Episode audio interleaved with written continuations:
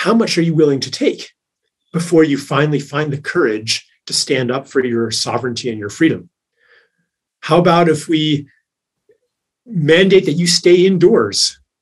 You have to stay in your house for two weeks. Is that enough for you to stand up and resist? No? Okay, let's extend it to a month. Let's extend it to a year. How about forcibly injecting you with, with chemicals that, that are going to make you sick? Is that enough? Oh, no? Okay. How about if we ask you to do it twice? You're still not going to stand up for yourself? How about three times? How about four times? How about your kids? It's not going to end until we say enough. Hello and welcome to Make Language Great Again. Today, I am extremely excited to welcome Charles Eisenstein, and I'm so, so, so happy we're having this conversation. I'm so much looking forward to that. Thank you, Charles. Yeah, Tessa, I'm really happy to be here. And uh, I'm like, you seem like such an interesting, interesting person. I'm like, yeah, I want to interview you too. So maybe we'll, uh, maybe I'll ask you questions too. Oh, absolutely. Yeah. And we can yeah. have many conversations if you want, because I think yeah. that's an infinite well of what we can talk about. And among other things, I really, really loved your recent post about the family gathering, the Thanksgiving gathering, and how mm-hmm. everybody got along, and the subject of the the one not to be named, as you call it, that it didn't even come up much, and that people just kind of realized that family is family, and then the rest is the rest of it. I was really moved by it, and I think that is such an important thing to think about. Yeah, yeah, that that it was interesting. Um, my, my, essays have been kind of alternating between ones that are seemingly more militant, like more health freedom, uh, direct. Um, you know, uh, we've got to do something about this. Let's call it for what it is: uh, medical totalitarianism, et cetera, et cetera, and ones that seem to be more conciliatory But and, and so I seem some to some people like I'm vacillating, and maybe there is some internal vacillation, but it's not about that. Uh, you know, on alternate Sundays, I begin to question whether this is really happening, as far as the totalitarian trajectory that we're in. That's not it. It's that um, I, I get concerned when any side in a conflict puts defeating the other side ahead of the whole reason that they are in the conflict to begin with. Does that make sense? Like, oh, to, oh, absolutely, to, that makes perfect yeah. sense. Yeah, yeah, like to to to see victory as a matter of the opponent's grovel before your feet, admitting they were wrong before they get marched off to jail to punish them for the terrible things that they did. Like that feels really satisfying. And that could happen. But there's something more important than that, which is that this nightmare ends, that we, re- reestablish the basic values of, of civil liberties, of freedom, of autonomy, of uh, self determination, which isn't just individual self determination, it's also on the community level, on the place level, on the local level, um, and, you know, and not just on the corporate level and the national level, right? Right. Like real, real sovereignty in community, like to reestablish these values, that is more important than anyone getting punished. And I, I am really cautious, really wary about converting everything into an us versus them narrative. And so the piece you're talking about about my family gathering, like in that in that gathering, I mean, we have like some people in our family who are enthusiastically pro injection. Am I allowed to say this is so funny? It's just like it was in the Soviet Union where you have to be careful what word you use, you know? like is this really am i really living in these times where i have to yeah I hear you so anyway yeah so so like there's some who are enthusiastically pro there's some who are like over my dead body anti right. and then there's some kind of in between you know who are a little wary of it, a little suspicious, agnostic. Maybe they get the injection reluctantly because they want to have a social life. You know, there's like every, the whole spectrum all under one roof. And we didn't talk about it. And it wasn't like this tense thing where where we're going to avoid this issue and it's the elephant in the room and we're not no it just we could have talked about it but we didn't because there was something a lot more important than signaling our tribal affiliation because that's a lot of what politics is these days it's it comes from a crisis in belonging and a crisis in meaning so people want to like by by announcing your political opinions on whatever hot topic there is, you display your group affiliation and you get uh, rewarded um, with affirmation from others in the in group. So we don't need to do that in my family because we're already in the in group, which is called the family.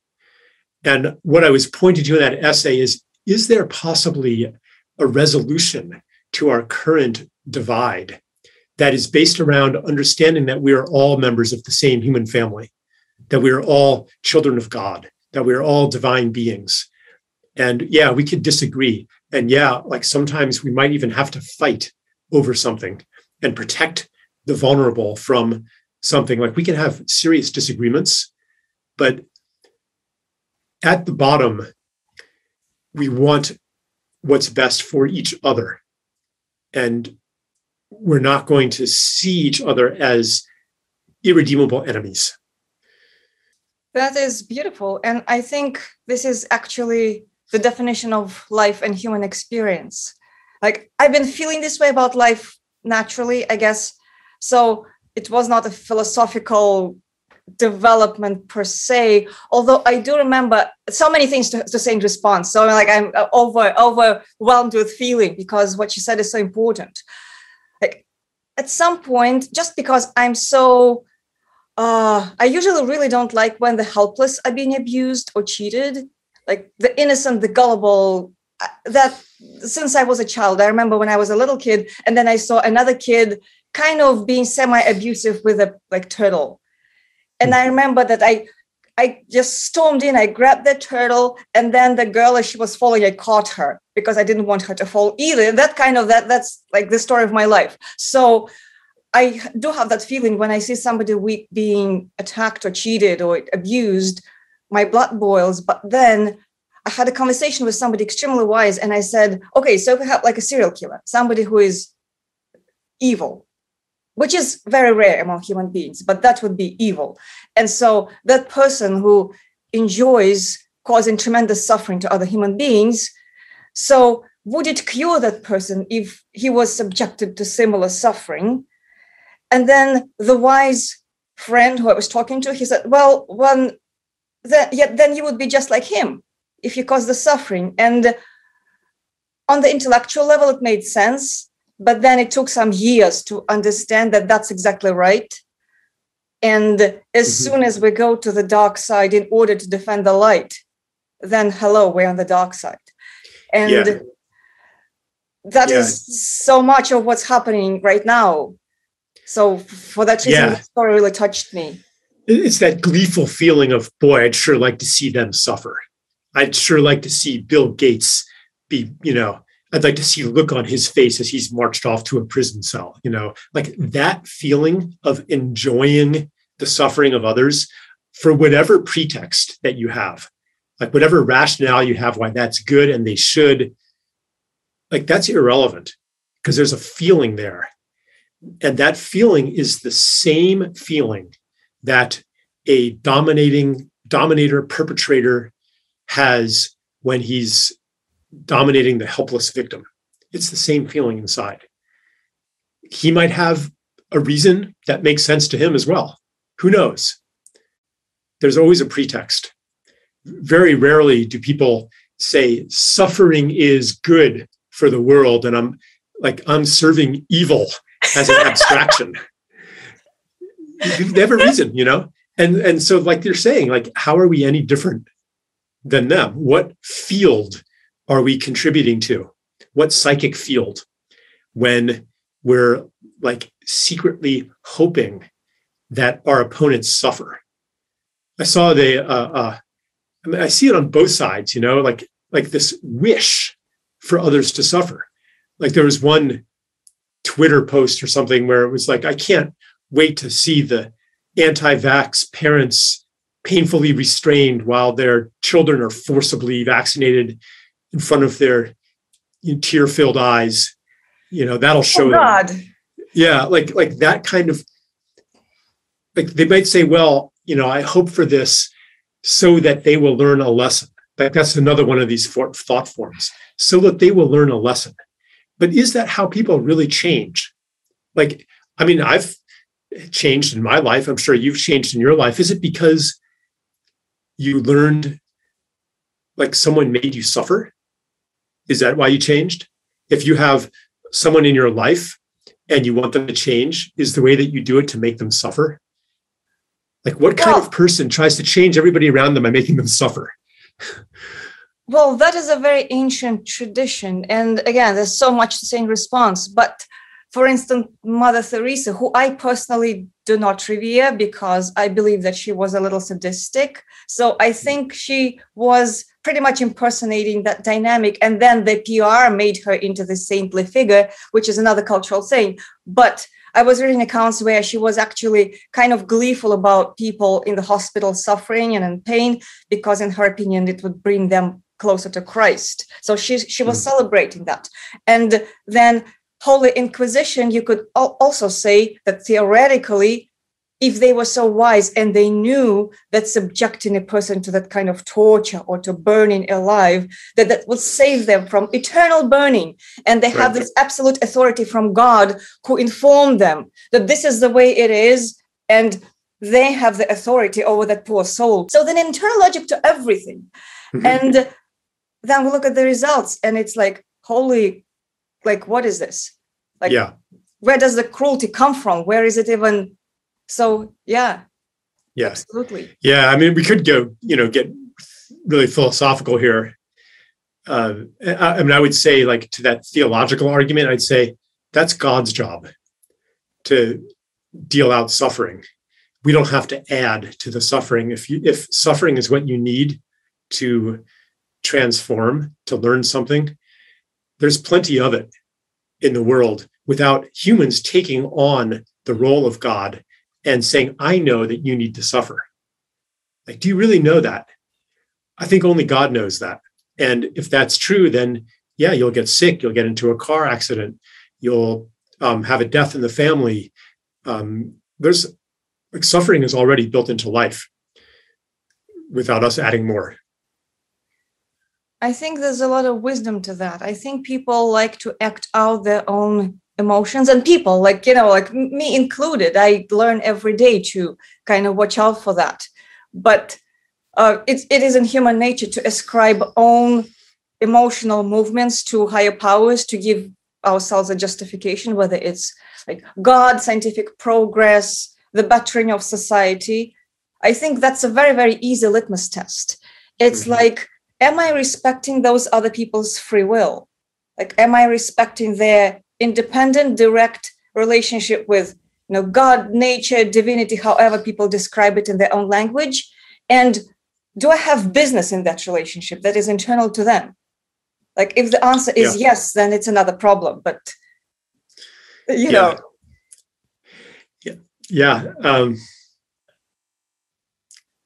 there's, a, I'm thinking right now of a Sufi story where the uh, the enlightened sheikh is walking down the road and and he sees some some dude having a nap by the side of the road and a poisonous serpent crawls into his mouth so he goes to rescue him he, he wakes him up and the guy's like why are you waking me up i was having a nice nap and then he uh, forces rotten apples into his mouth to try to make him puke, you know. And he's like, "What are you? Why are you abusing me?" You know. And then he starts beating him with a stick. And he's like, Why are you abusing me? And he's fighting him. And then finally, he vomits out the poisonous snake and he says, Oh, thank you.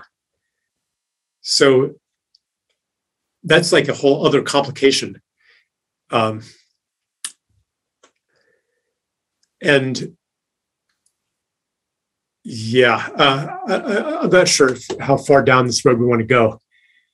Um, I guess the reason I brought up that story is just to say that that there are no like easy answers, and part of the problem today in our society is is that people think that the other side is just dumb, or just ignorant, or just this, or just that.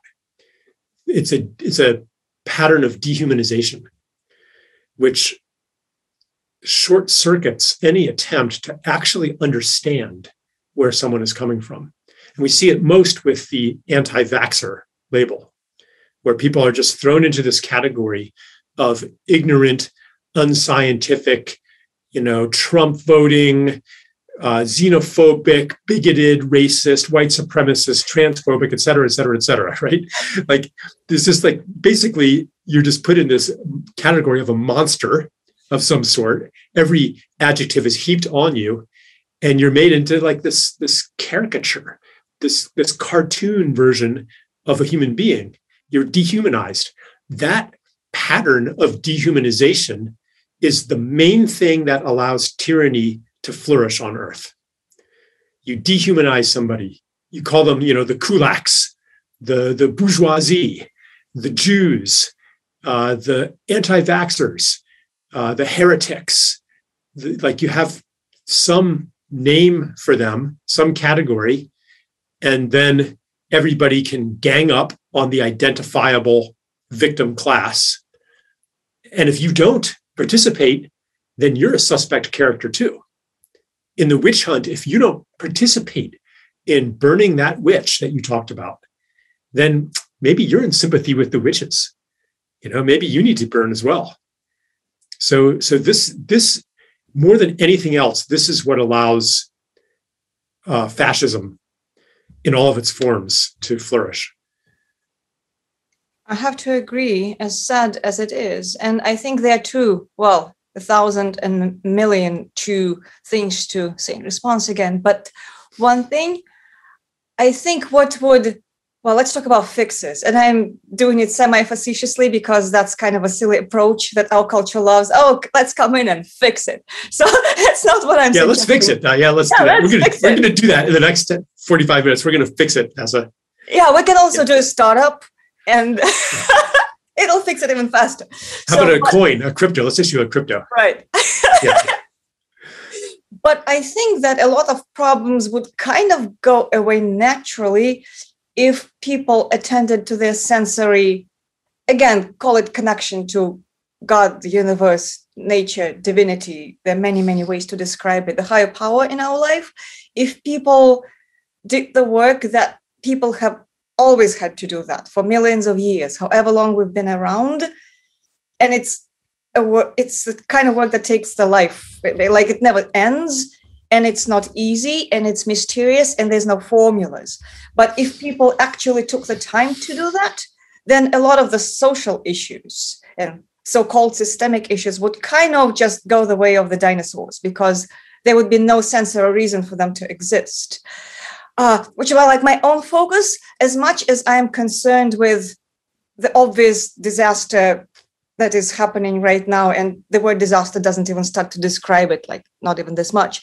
But as much as i am freaking out about that i see it as another opportunity for us as a species to kind of smell the coffee and see okay like the way we're doing things doesn't really work. So and it hits everybody on the individual level as it usually goes because we live in our individual lives and there's a collective too but that's like that's more complexity but we experience our life through our body, through our relationships, through individual experience. And so the disaster that is happening on the global level, it obviously impacts people in their private lives. And then through that, people go, wait a second, maybe there's something wrong. But it's also very unkind way of awakening. And I always pray for the kindest way possible, like regardless of what people think, regardless of what mistakes they made, because everybody makes them. So that's one thing is kind of like you know i'm a little more conspiratorial than you in terms of the great reset and maybe you are too but publicly i you know i'm more conspiratorial than you. And I do think there is a small amount, very actually very small amount of people who are genuinely scamming and who genuinely maybe they believe they're the saviors of our species. Maybe they believe that there should be fewer people because they want to save the planet for their own children who knows? I mean i have no idea. I'm not even going to start guessing what's in their heads. But they have a lot of social influence and i think from that point it goes the way of inertia and corruption and confusion. So most people are not conspiratorial but i do think there's a number of people who are just like trying to manipulate things. But so then if people internally dealt with their relationships, their own ghosts, their own internal like hangups, then no matter what the evils are trying to do, they would pretty much be helpless. Because if somebody says, oh, your anti vax colleagues should lose their jobs and their children should starve on the street or be forced injected, and then you go, wait a second. I think vaccines are great, but that's bullshit. Like, that's just not how you treat a human being. Then the entire thing doesn't work. So there's two sides to the whole good and evil thing where, yes, evil exists, evil people exist, people who actually really want to do bad things onto others, they do exist.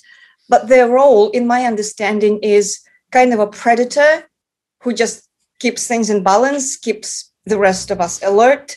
And if we are alert, then they serve their purpose. They can do just a tiny little bit of evil and then there's nothing else they can do. But if we fold, and if it's generational, then we keep folding and parents keep essentially betraying their children and teaching them trauma and then next generation trauma and then next generation trauma and then 200 years later everybody forgot and everybody's just like confused and betrays each other then evil people can reign for for a very long time so it's kind of this role of what they play and what we can do.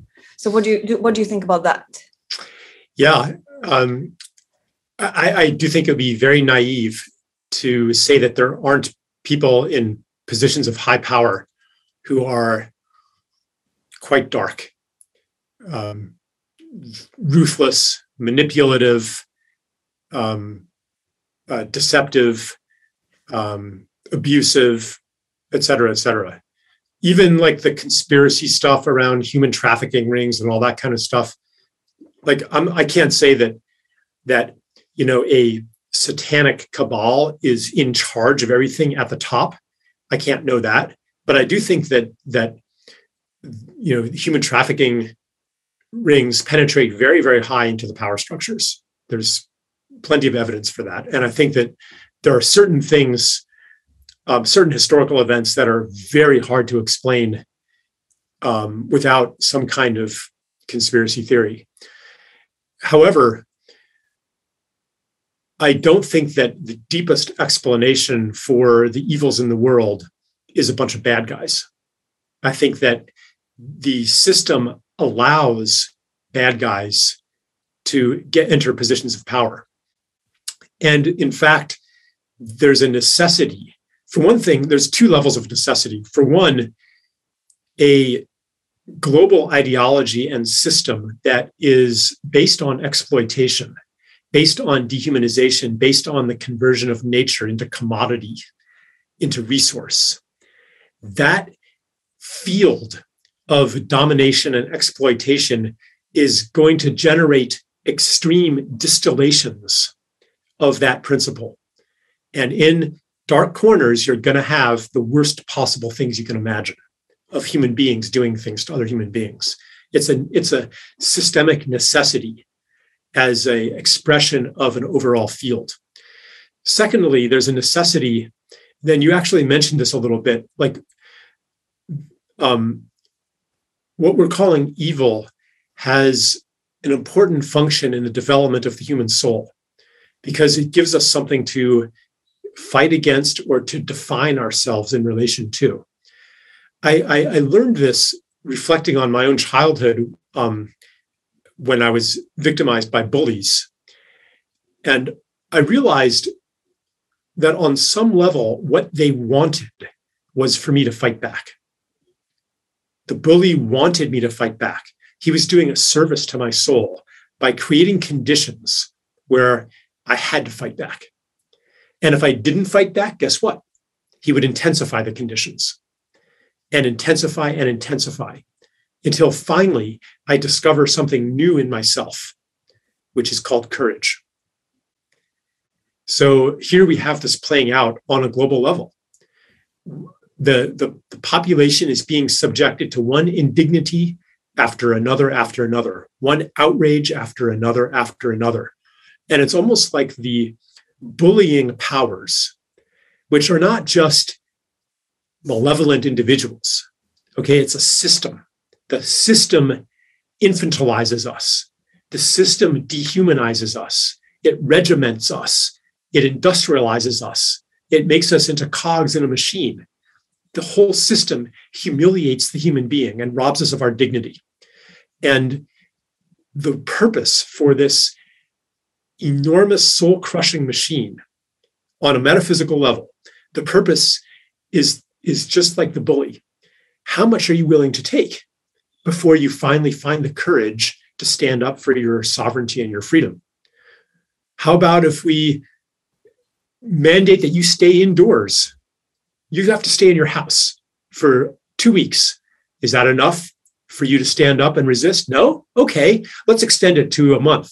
Let's extend it to a year. How about forcibly injecting you with, with chemicals that, that are going to make you sick? Is that enough?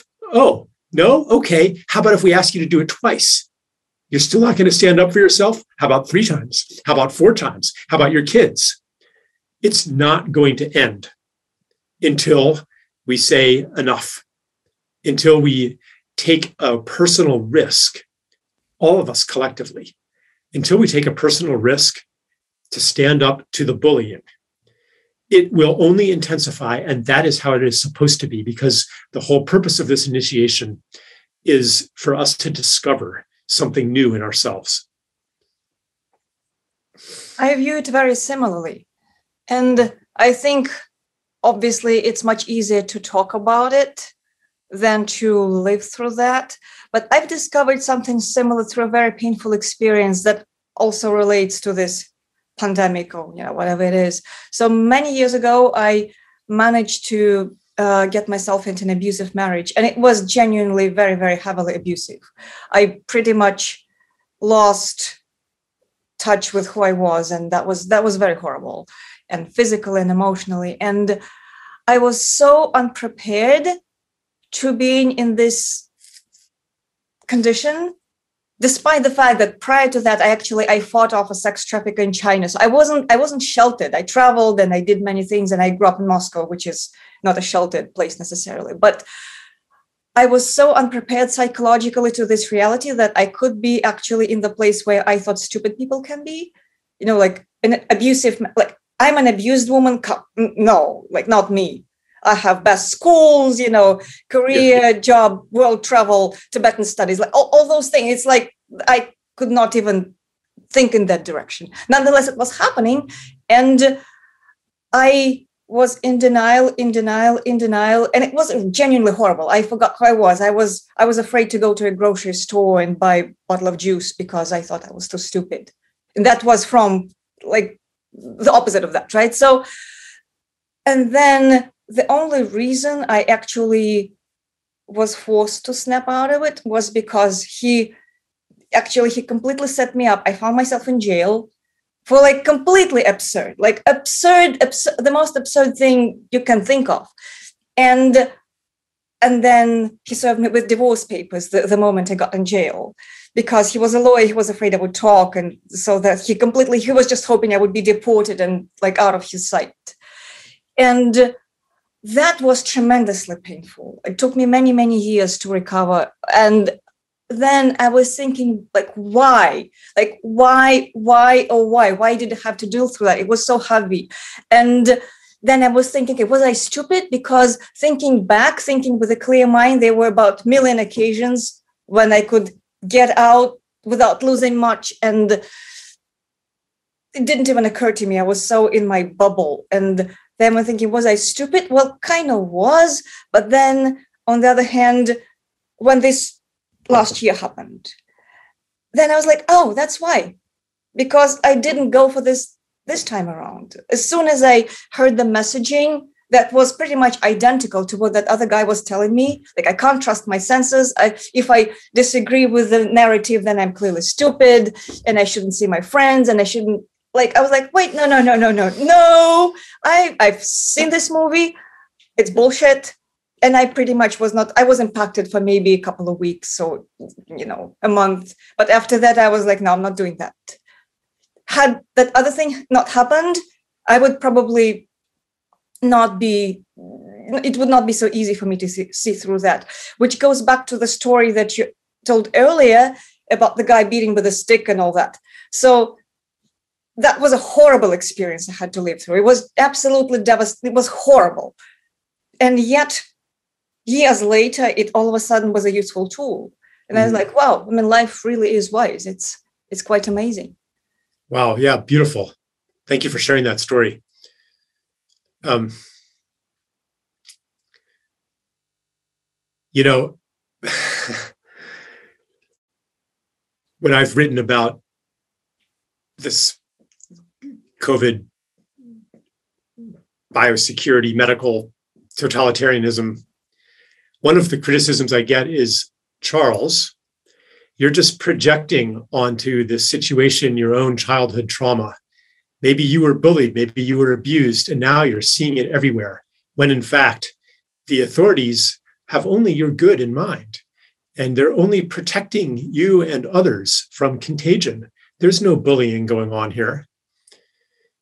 So maybe you and I, Tessa, are just these defiant personalities based on our trauma history, and we are um, endangering others with our with our delusions. What do you think? What do you say to that? Ah, uh, nope. I don't think so. Yeah. But you know, I think just like in the Soviet Union, they did use the psychiatric shtick to yeah. put people away who are dissidents. I think it's actually very convenient. Like it's a very, very convenient linguistic narrative to put people asleep, especially if they are terrified.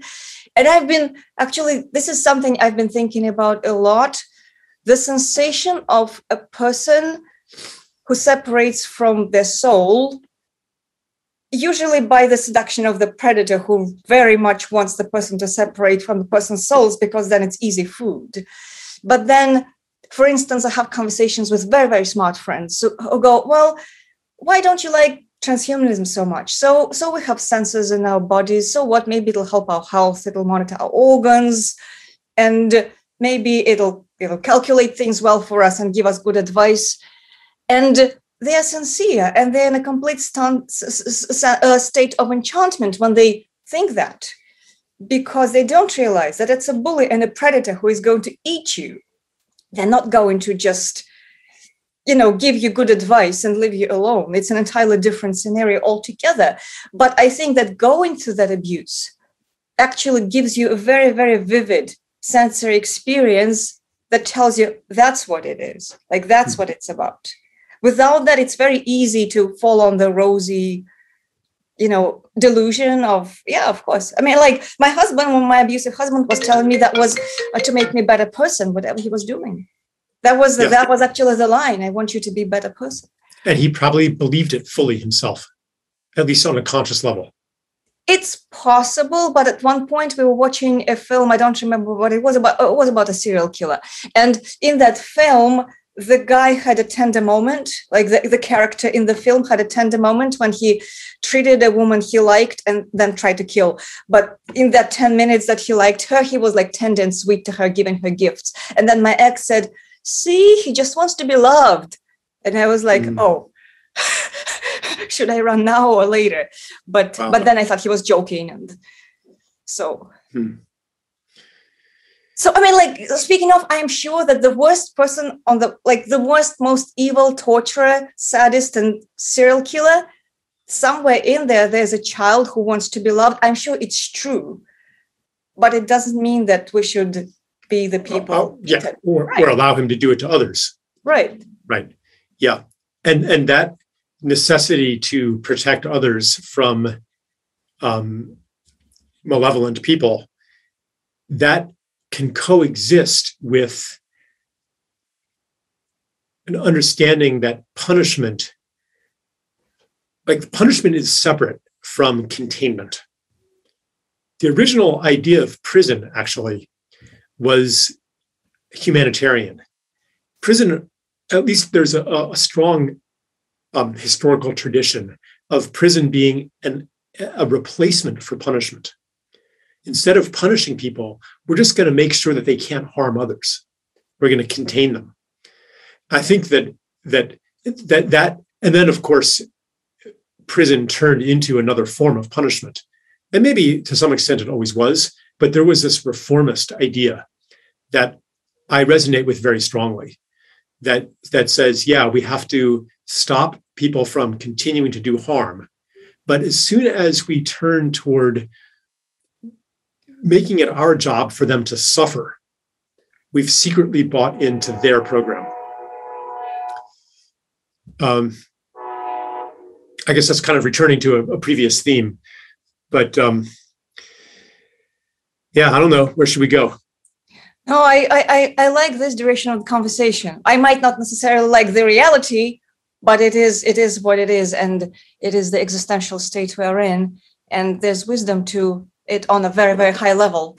But oh, I, there's one more thing I can bring into it actually, uh, uh, it related to, you know, are the power elite actually evil? Do they actually, like like your ex-husband, you know, I said maybe he really did think that this was all for your own good.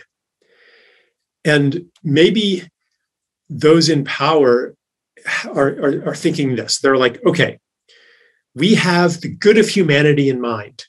We're smarter than the rest of them, and we can engineer a perfect society if only everybody obeys us if only we get all of the data into our database so that we are our AI software can run on it and make sure every resource is distributed to the exact right spot and every person is doing the right thing and in the right place and every body function is monitored and every crime is predicted because we have you know hormone sensors in their bodies to anticipate violent acts and constant surveillance and if we can only implement all of this the world will be perfect.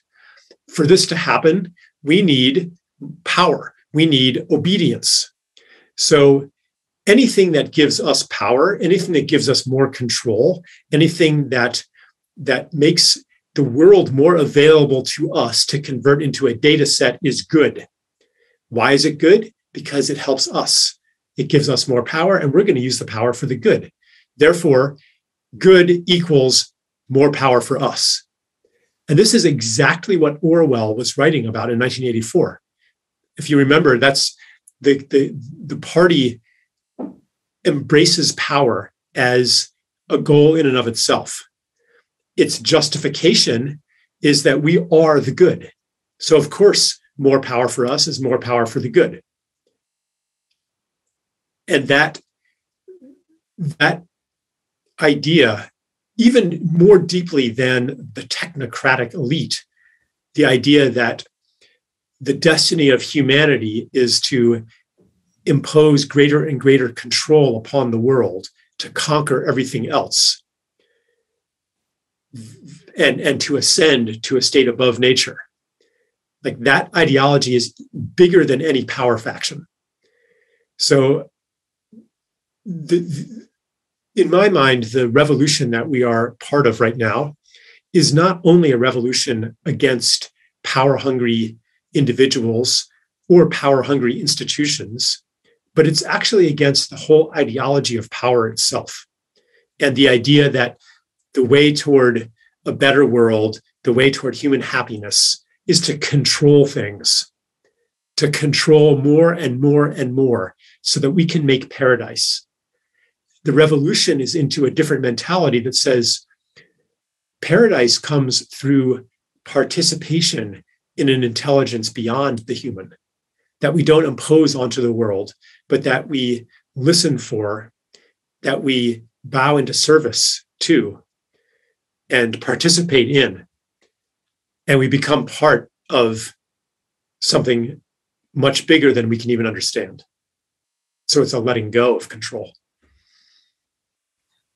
you use different words to describe what I write about as well. So thank you for saying that. Uh, I think, well, we are already a part of that. So we really don't have to do anything to be a part of it. I think mm-hmm. we, we, we, the, the act of accepting it and feeling it and developing a sensory connection is another matter.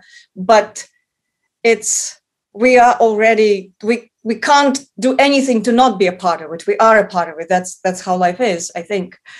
And here, I almost think that in my mind, I am not necessarily, when I say fight robots, I more refer to the inner robot mm. or to the psychological condition because I think that psychological condition exists and it can it can hop from one person to another or it can hop from one system to another. Like for example, if you look at the history of Russia, when the Bolsheviks came to power, and I cannot stand Bolsheviks, I have to say they created so much havoc very close to my historical time, and I really can't stand them.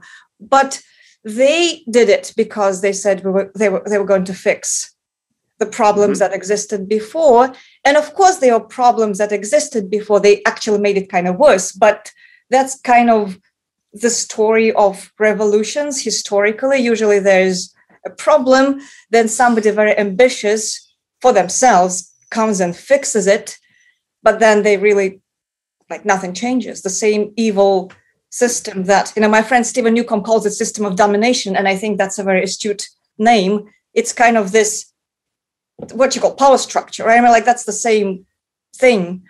And that's where the problem lies. And it can be this ism or that ism or 10 other isms doesn't matter. As long as people have that ambition of I know better what the divine equilibrium is, or whatever they, they can call it an atheistic equilibrium, but it's still paradise on earth.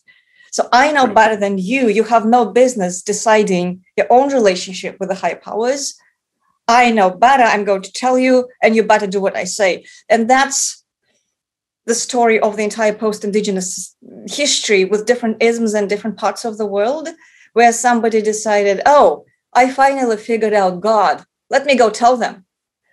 And and from that point on, people are not entitled to figuring out themselves. They have yeah. to listen to whatever written word. I mean, it's it's so fascinating how it all works. And now here we are, looking at the great reset and technocratic sensors and nano dust. But it's a continuation of the same tradition. It's just straight in our faces right now this way. Yes. Yep, the same ideology playing out in different ways. The, the one thing that I'm questioning about that narrative, um, you know, used used the word post-indigenous, but it's not so clear to me that this kind of thing didn't have antecedents in indigenous times as well, uh, with you know, with um, black magic, sorcery, and so forth uh, where the basic pattern of trying to override somebody else's will and sovereignty was already in place. And, you know, some people say, well, that was not in matriarchal original cultures. That was only a response to the incursion of the patriarchy and stuff. But I'm, I've got on my bookshelf uh, a new book uh, posthumously published by David Graeber that I'm going to read and, and review for, for my blog um, that I think uh, really deconstructs the myth of the egalitarian indigenous society and paints a more complicated picture where everything that is playing out today can be traced back deep, deep into human history and prehistory. Um, which doesn't mean that it is permanent and inevitable and that it will never change. But it does call into question this, this divide between the pre-indigenous and the post-indigenous, the pre-modern and the postmodern, and and sees like these long threads going back into primeval times that are that have maybe taken on a life of their own, but um, maybe we have to um, I, I, think that our that our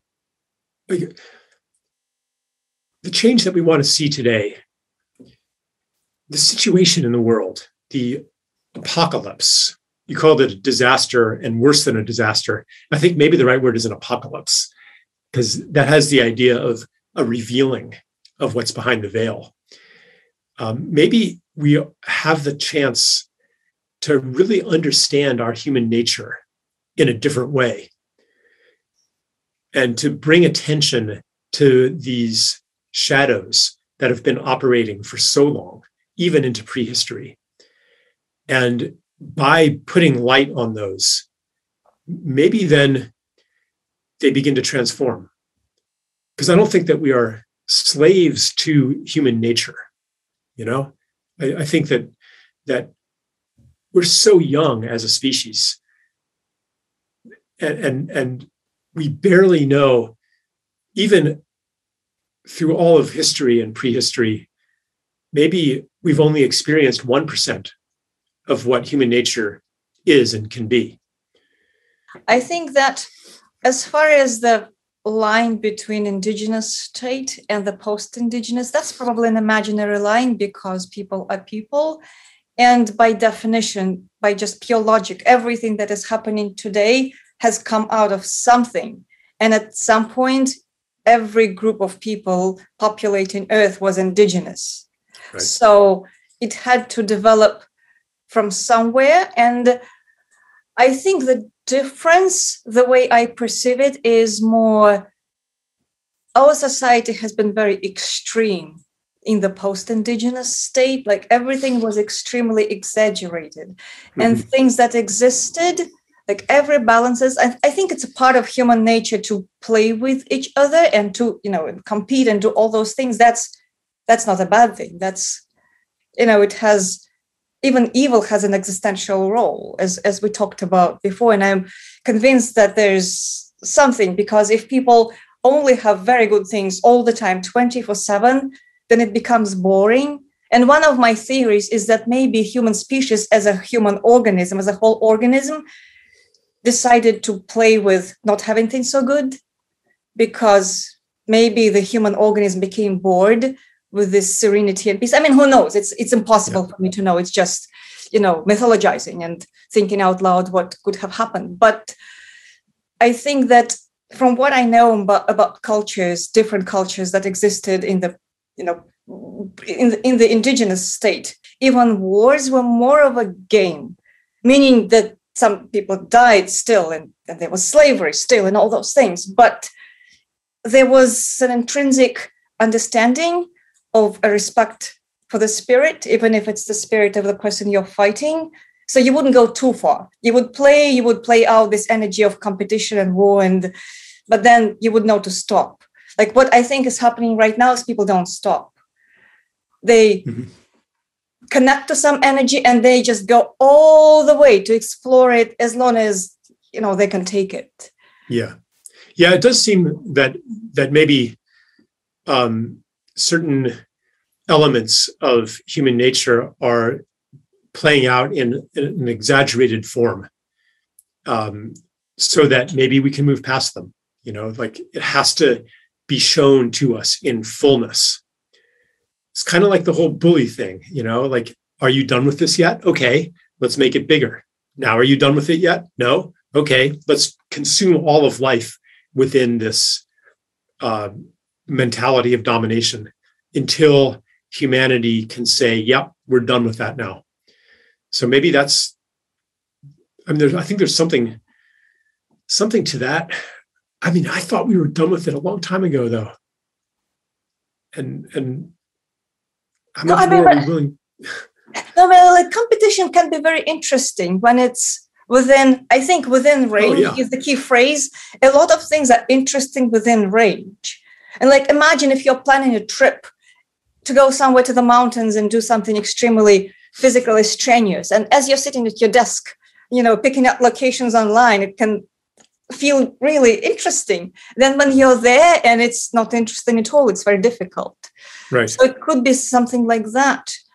But I think like the, lesson that the lesson that I'm constantly learning for myself, and it's kind of in relation to the Great Reset and also to my own life is that it's important to watch out and not be taken over because you can almost feel when some something takes you over and tries to make you act out of character tries mm-hmm. to make you angry or all those things.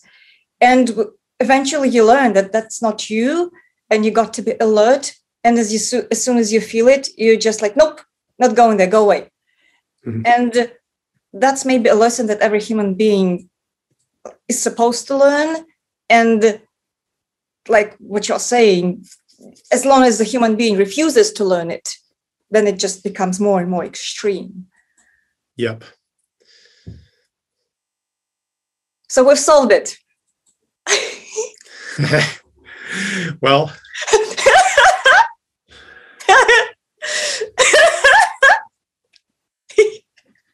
well, I'm obviously being facetious, but yeah, we have we have some ideas anyway. No, I think this oh. thing, I you know, I had this uh, psychedelic trip not too long ago where I went into this intense hell of of being God alone in eternal solitude. Like it's the worst hell you can imagine of being eternal solitude.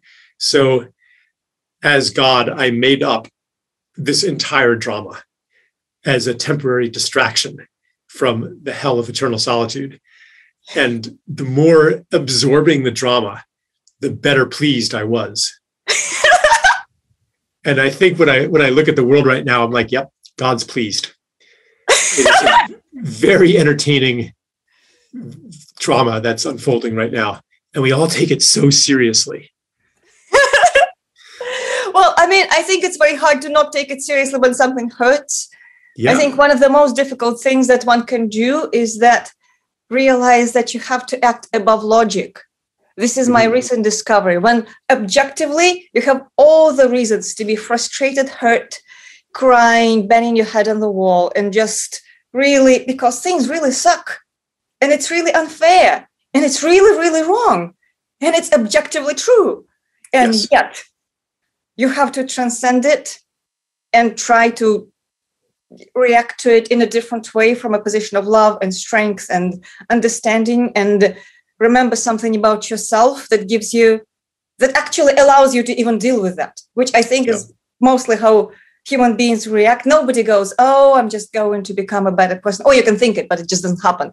But then right. when you absolutely you're forced to deal with something like forced as in like there's no other way. Like there's just like no other option yep. at all. And there's no theory to that no intellectual no book no nothing. It's just you and your raw pain. And that that's yep. where it's like something happens. That that's how it's been for me. I i in in 2020 i went through a lot of vacillation a lot of like mm-hmm.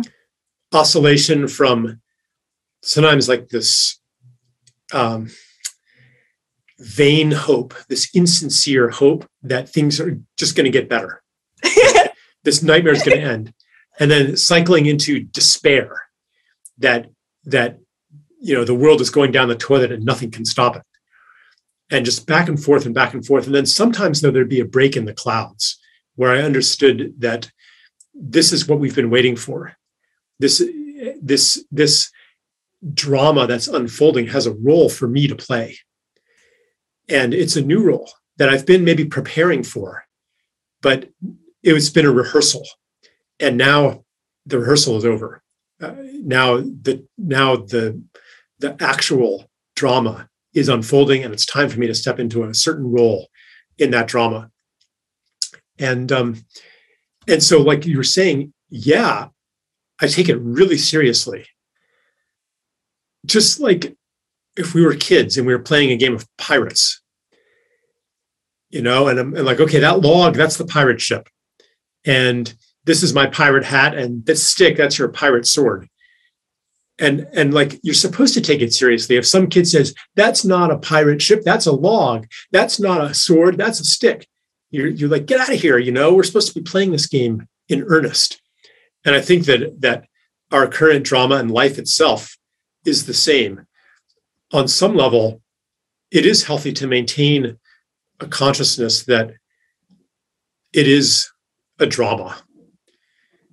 There's a bigger reality than all of this. But also, like, why are we even in this drama if not to play it, to play our part fully and with passion? And so that's kind of what happened to me. I was like, at some point, like you were saying, I just, it wasn't logic where I finally said, okay, here's what I'm supposed to do. Here are the reasons why. Now I know that that this totalitarian thing is not my imagination. I found the proof now. And it wasn't that. It was like at some point I was like, fuck it. Uh, this is me. This is my role. This is mine to do, and I'm going to do it. It's not that I don't listen to contrary viewpoints. You know, it's not that I don't explore all the different possibilities, but at some point, I mean, I could arrange the evidence to fit whatever theory I want. And at some point, it's it's it's not which one is there proof for, it's which one is me, which which is my role. And it's like you said, when I offered that possibility, maybe this is just our, you know, defiant personalities playing out against the projection of our trauma. You were like, nope. that that's it. Nope. It's like, nope. That's that belief is not true in my body. Nope. Yeah, maybe this is all for the good of humanity and the authorities. Nope. Maybe it's okay. Maybe the implant's going to be good. Nope. I don't even care if there are actual nanobots in the injections and graphene oxide and 5G activated whatever. I don't care. I don't need proof of that. It's just nope. No. I, and it's because I don't trust these people. If someone's going to put something into my body, I want to trust them. How do I trust them? It's because we have a relationship in which they've demonstrated trustworthiness. Has Pfizer demonstrated trustworthiness? Has have the health authorities demonstrated that or are our, our power our political powers? No. Why would I trust them? You know, there's and there's a gut level, like some people you just trust. Some people you just don't trust, some people can earn your trust. And to to force somebody to take something into their body when they don't trust you and to use force and coercion as a substitute for respect and for trust. No. I don't care if it is good for me. No.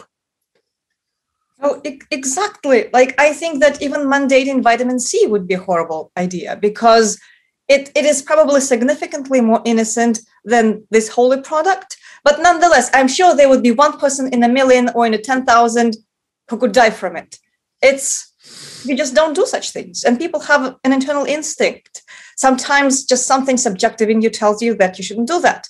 And then I think, well, it's probably a bit of a conspiracy that the role of subjectivity has been shoved under the rug.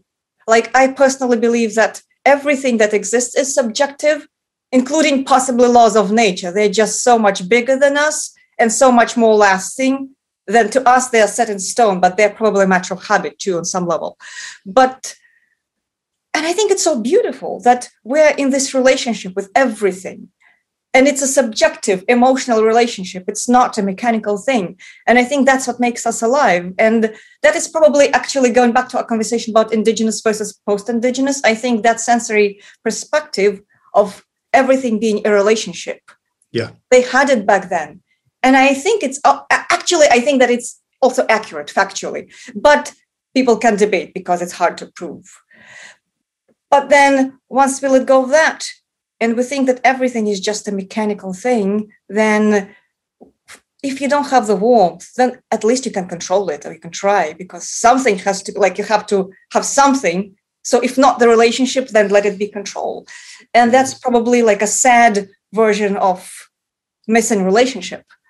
Mm-hmm. But as far as subjectivity, yeah, I mean, like people should be allowed to say, you know what, because I don't want to. There was a scene in the film uh, A Heart of a Dog by Bulgakov, the Russian writer. And so they made, so as you know, the play was banned for a long time because it was written in the 1920s about the Soviet Union. And then they made the film during the well, already post Soviet times, which is an absolutely brilliant film. So there's a scene in which a medical professor who is very wealthy comparing to the proletarian people, but he's a star. He's a celebrity medical professor. So somebody, a committee, some kind of communist committee, shows up at his place asking him to vacate his premises, and they also want him to buy some propaganda newspapers for German children. And he says, No, you know what? I'm going to pass. I'm not going to buy them from you. And they go, You don't care about German children. And he goes, Of course I care about German children. So why don't you want to buy it? Because I don't want to. And I mean, like, that's the entire dialogue. Mm. And I think that that is a very important feature that we should just respect. Sometimes mm-hmm. somebody just doesn't want to do something, and it's fine. And well, of course, with this project, they invented the whole narrative that by choosing not to do it, the person is going to kill the grandma. And I think many marketers worked on that concept. This is where my conspiratorial thinking comes in because I did study marketing and I know how that works. I think that probably a lot of money was spent on messaging on a very high level and entirely possible that the people in that marketing room maybe sincerely believe that they're doing good. Yeah.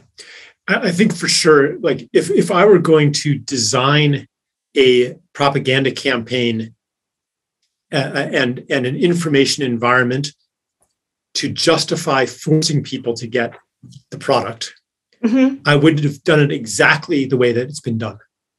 Now, it could just be coincidence, but you know, I would have to say, I would have to say, well, like you'd have to deal with the problem of, of hold on, if you're um, if you receive the product, then you should be immune.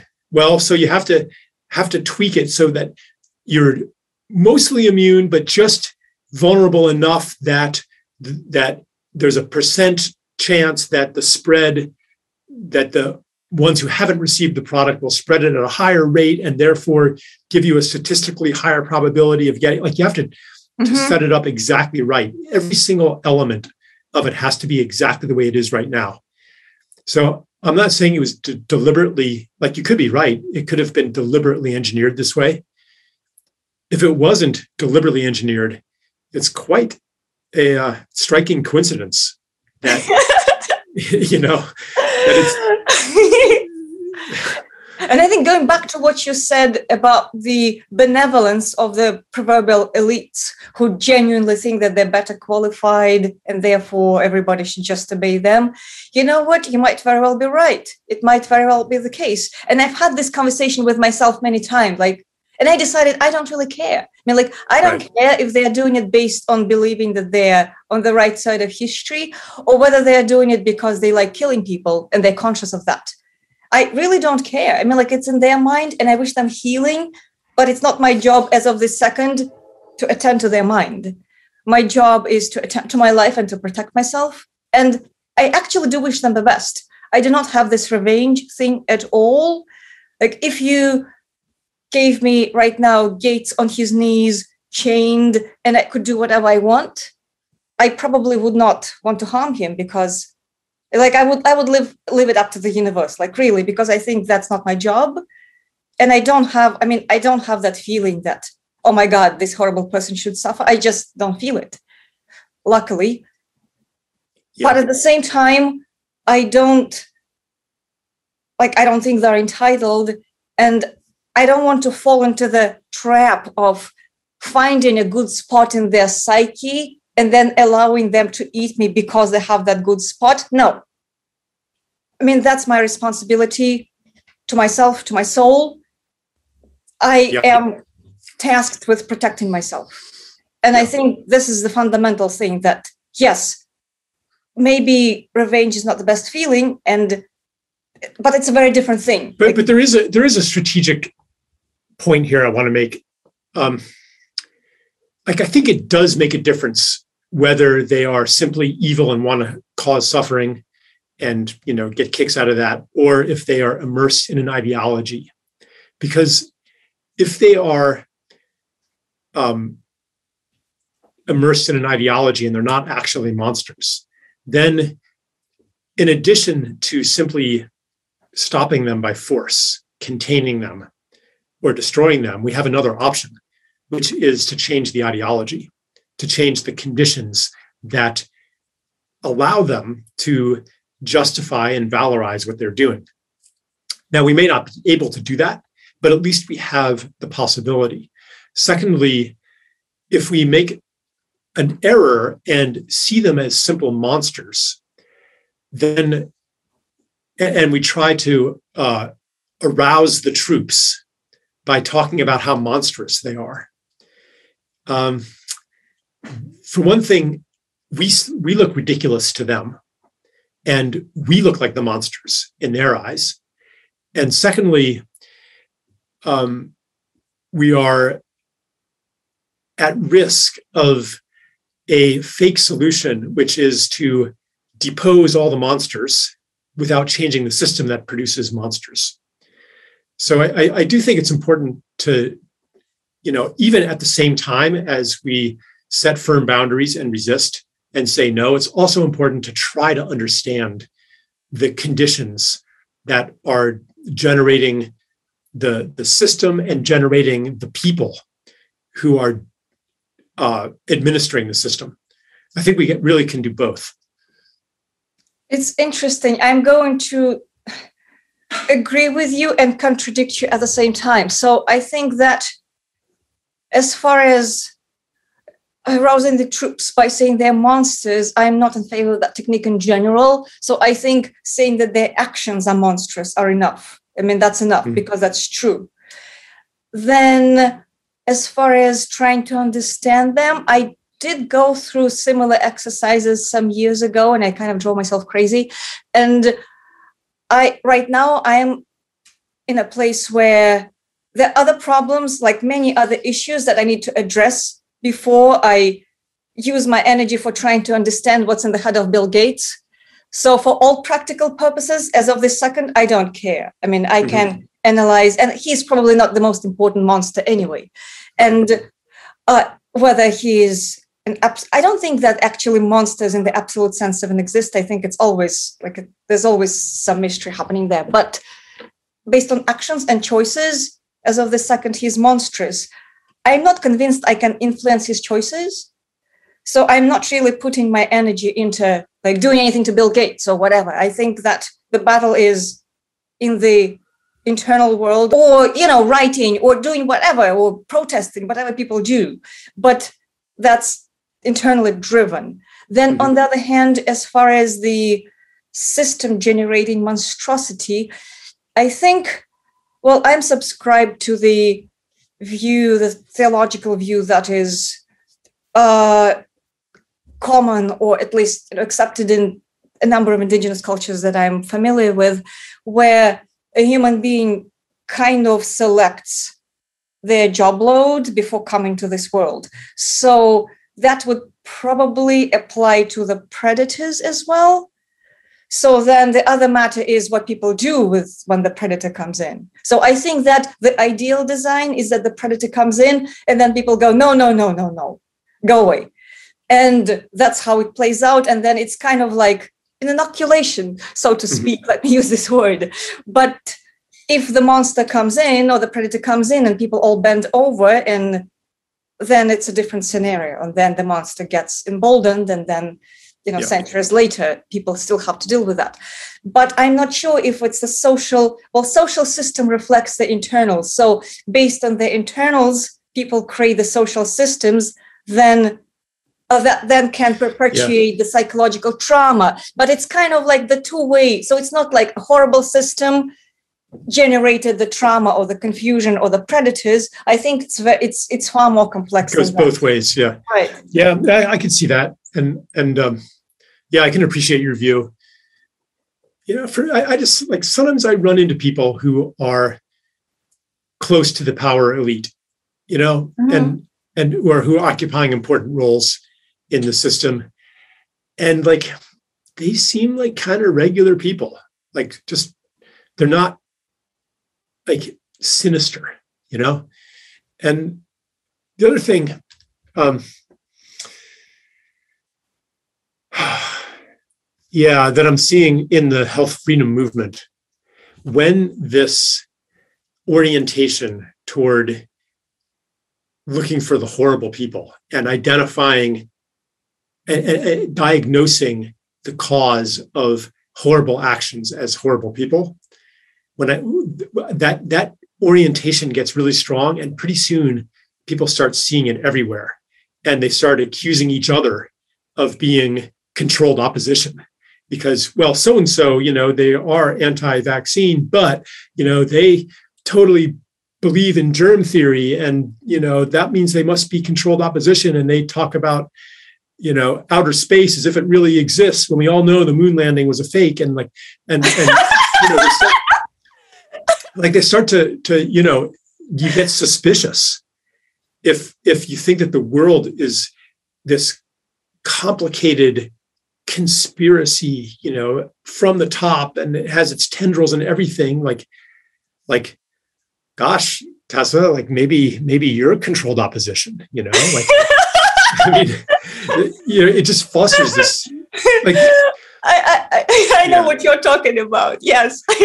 and there's like there's a there's like this is interesting because you were you were talking about the predator and what I always think about what makes us vulnerable to the predator.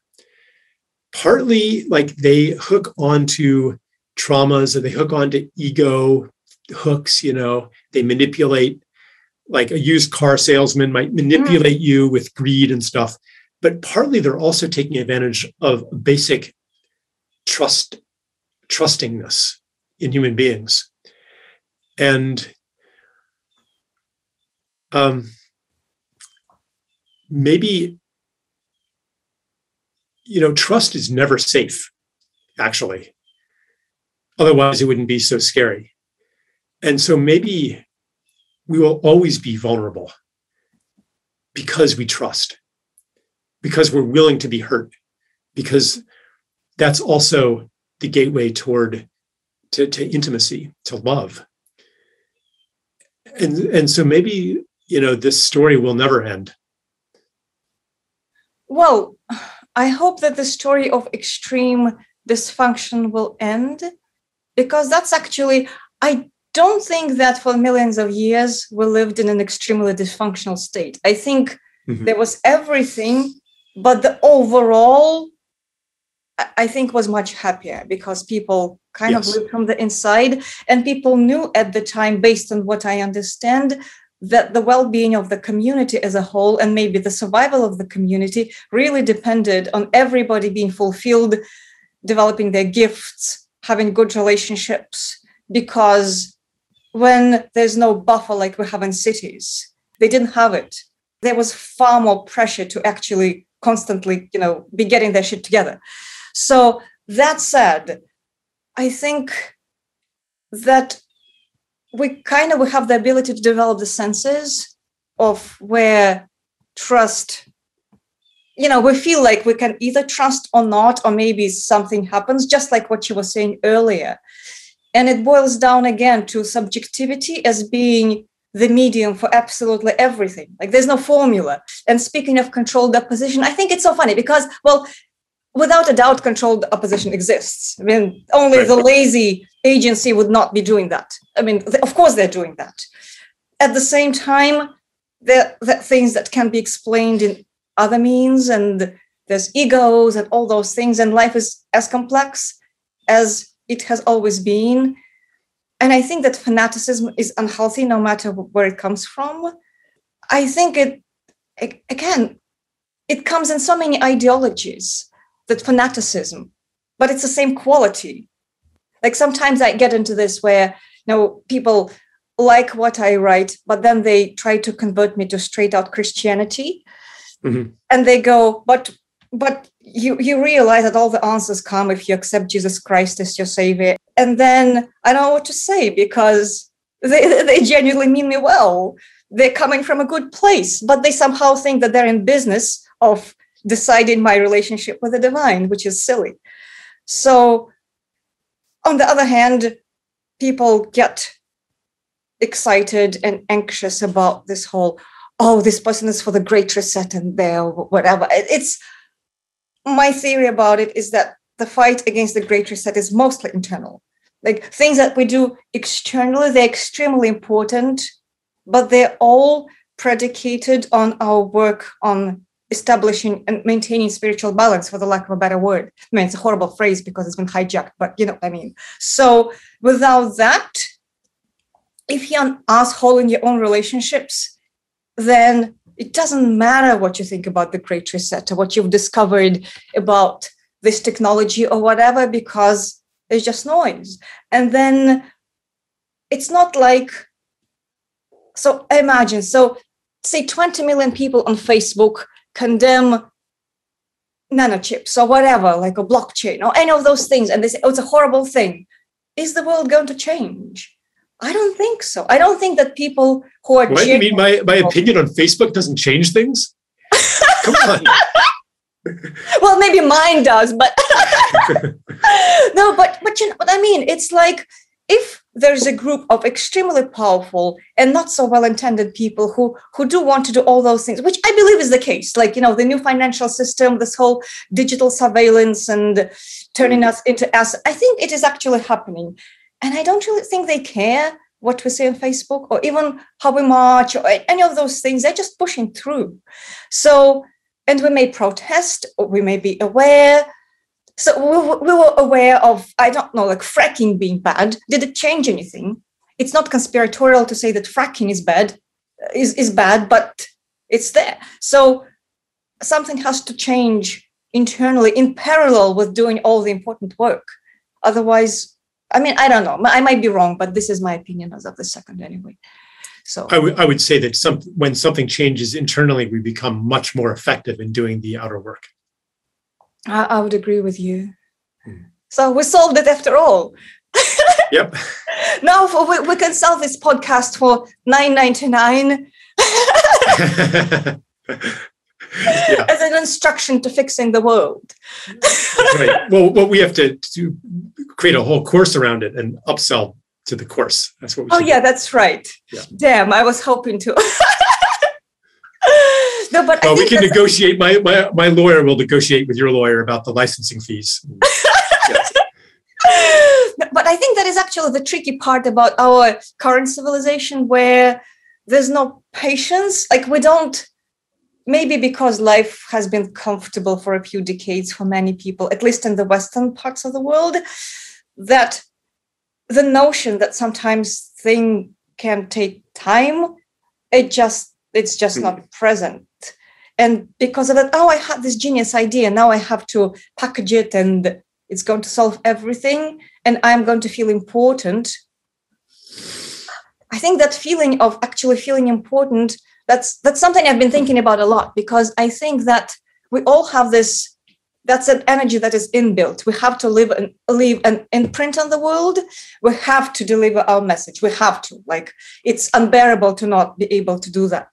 So that's an inbuilt thing. But then if our senses somehow the discipline, the patience, the, all those things they have not been formed properly, then we just slap our message wherever, you know, whoever can't run away. So we're just so compelled to do that.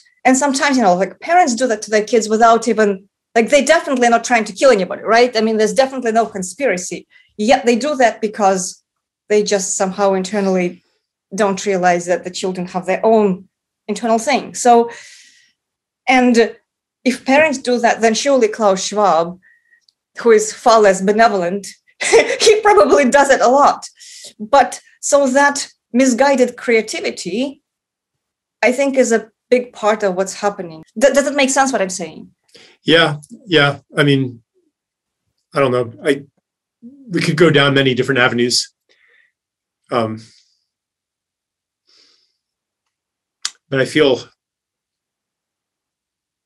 I don't know. I feel like it's maybe time to just kind of draw it back in yeah, um, we, we, we, can do that. Well, well, well, we can leave it at the fix. yeah, we, we solved the problem, you know. well, cool. Thank you so much. It was wonderful to talk to you. And yeah, yeah, really, really, I've really enjoyed reading your uh, Substack, you know, and and um, you know, watching you be brave. And I think you know, the more of us that are brave, the easier it is for other people to be brave. So, I think so. And and likewise, I mean, your, your story about the morality and the unvaxxed is just truly struck me. Mm. So thank you. Yeah. Okay, I'll talk to you later. Yeah, this was fun, Tessa. I'm glad we did it. thank you. Bye bye.